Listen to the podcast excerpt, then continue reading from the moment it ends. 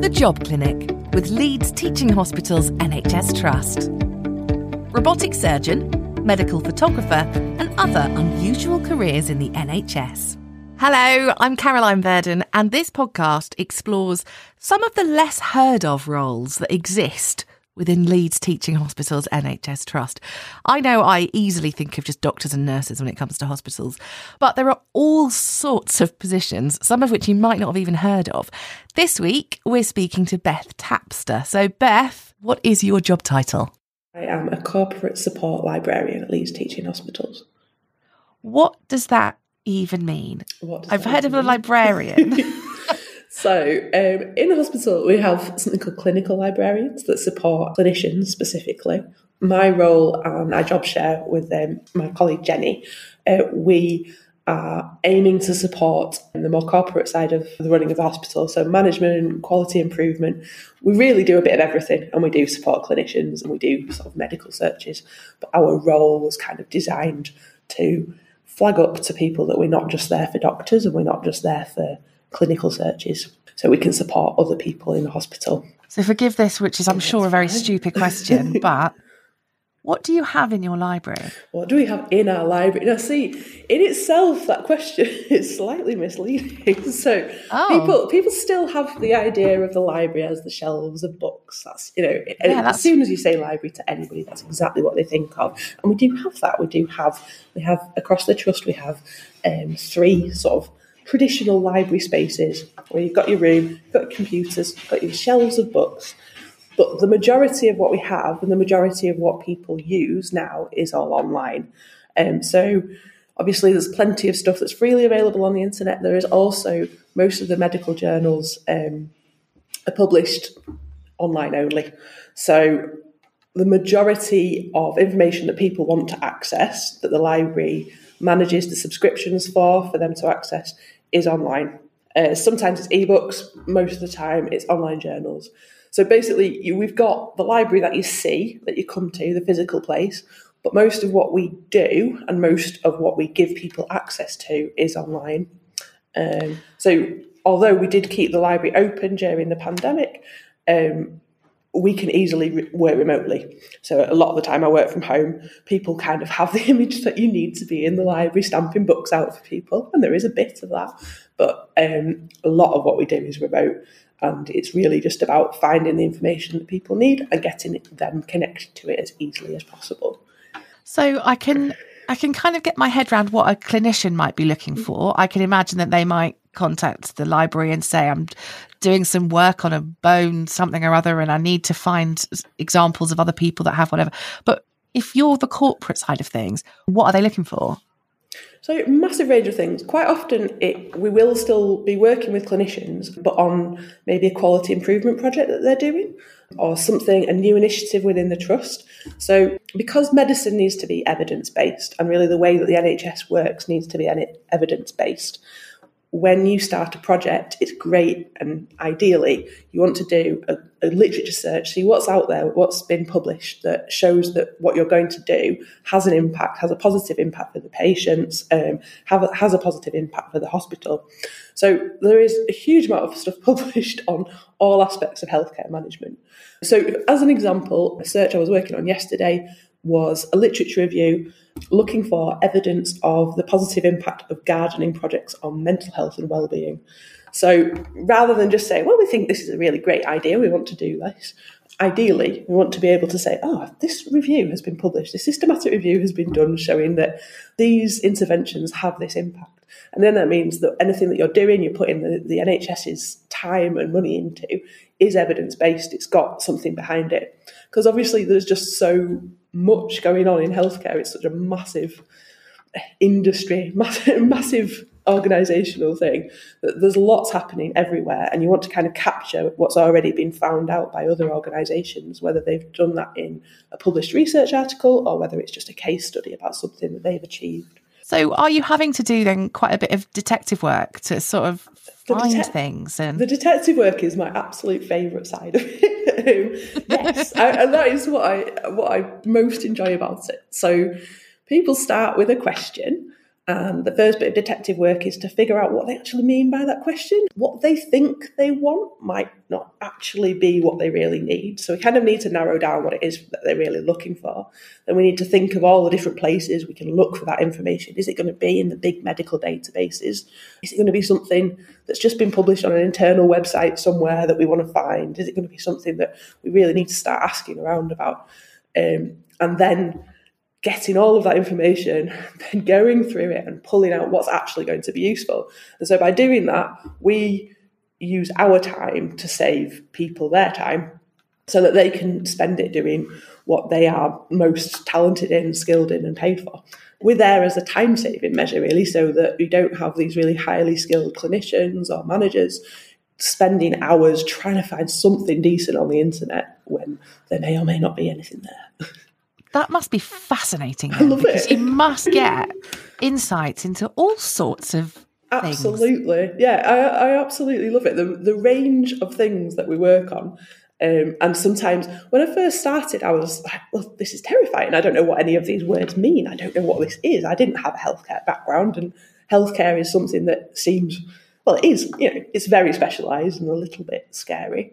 Um, but it's still that same skills of just working out what it is that people need, what words are going to be used in the different articles that are published, the different research that's out there, and then using your searching skills. Um, but it does really give you just a really nice overview of all the different work that's going on in the trust, and it's so varied, and it really just really makes you think how committed and how imaginative the people that work in the NHS are, and that people are coming up with ideas constantly for improvements. They're trying to do the best that they can for patients all the time.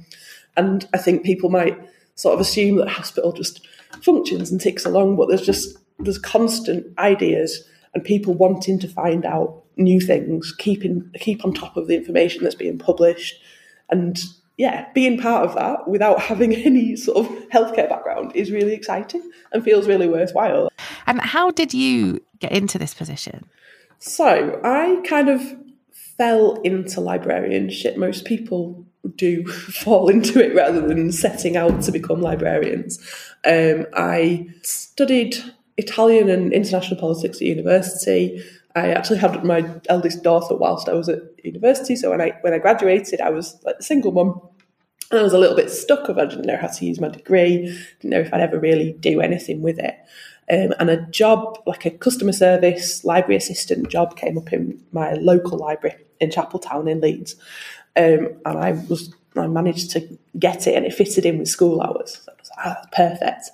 Um, and I absolutely loved it, and I kind of realised that, like, obviously that job was really, really different to this one, but it still had that same sort of core principle of connecting people with information that they needed and I just loved it. I just got such a kick out of doing that for people. And I realised that what I liked most from my degree was always the, the research side of it, was always the bit where you go, go and find these things in the library for your essay. And that, that was what I got really, really into. And I kind of, obviously, when I started in that job, hadn't seen it as a, a start of a career, but I then started to look into what, what options are available. Um, and from there, I moved into university libraries. And then when I was working in university libraries, I studied for my postgraduate diploma in librarianship. People don't realise that you need to do a postgraduate qualification. It's it's something that I'm always a little bit defensive about because people are like, what, what do you study? Just putting books on shelves. But I studied that remote learning whilst I was working in two jobs in two universities. That is a lot to juggle whilst doing a postgrad. Two jobs in two universities, and you had a child. And another. I had two children. Two children. And then had my third whilst I was doing it. Wow. That's yeah. incredible. it was a little That's bit like stressful. Multitasking to the extreme. Yeah, it kind of broke me a little bit, but it was I was really motivated. I just thought oh, this is something really interesting, and I want to I want to do something with it. It feels like something that's clicked. It's not not a career that I dreamed of when I was young, but it, it just works. Works for my sort of skill set and interests, and has a lot of different directions it can go in. When I finished the course, um, I didn't do my dissertation, so I didn't get a full master's, got postgraduate diploma. I kind of decided not to do the dissertation because I had a newborn baby and it was just. There are only so many hours in the day. Yeah, yeah. yeah. I had intended to, but I just, yeah, it, it seemed like a wise choice to me. Yeah. Um, so I then started looking for professional librarian job. There's a bit of a sort of there's the distinction between library assistant and librarian. Actually, everybody who works in libraries is really skilled and really sort of has the same motivation. So, but it, it, it's that kind of looking for the job that requires the qualification that you've done. It's always what you want next. And I then found a job um, as a librarian for a firm of consulting engineers and scientists. So, doing research for reports written by these these engineers for insurance companies. It was it was just an interesting way to get started. And then when I saw this job in Leeds um, in the NHS advertised, I was just like, oh, that's my dream. that's that's what because I, I I've always sort of been. I wanted to work in the public sector again. I wanted to work in a way that helped people. that's you know that's always been sort of what motivated me most. And so I went for it and I got it. And I always say to my boss, and he always laughs at me that it's my dream job, but it is because it's it's really challenging and really interesting and really varied, and it feels like it's contributing something to something that's worthwhile, and that's ideal. Really, that's what we want. And are there different routes in? So obviously you need that professional qualification. I think most people end up sort of working as a library assistant and then deciding, oh, this is or isn't for me, and then going down that route. There are, I think, there are sort of increasingly they're looking at apprenticeships, different ways to expand it, because obviously once you have the requirement for a postgraduate qualification, it puts a lot of barriers in place. Um, so there are different routes. If you work in the public libraries, there's not as much requirement for the qualification, so you can kind of become a librarian in public libraries without necessarily doing the postgraduate. There are different ways into it. It's usually like I said, most people stumble into it and kind of end up working in a library and thinking, oh, this is this is what I want to do. There are different ways. I think definitely people need to start off by working as a library assistant and just seeing if it's for them. It's so different from what people think when they think about libraries. And I would say that for all library jobs. It, there are very, very few where you'll be stamping books and shushing people, and that's it. It's much what everybody assumes. But it's much more, it's a people profession. It, it's kind of, it's dealing with people, working out what they need, helping them. If you'd like to find out more about what it's like to be a corporate support librarian, you can find out more information in our show notes. On next week's episode, I catch up with Joe Jones, who is the Deputy Head of Chaplaincy. The Job Clinic with Leeds Teaching Hospitals NHS Trust. Robotic surgeon, medical photographer, and other unusual careers in the NHS. The Job Clinic is an under the mast audio production.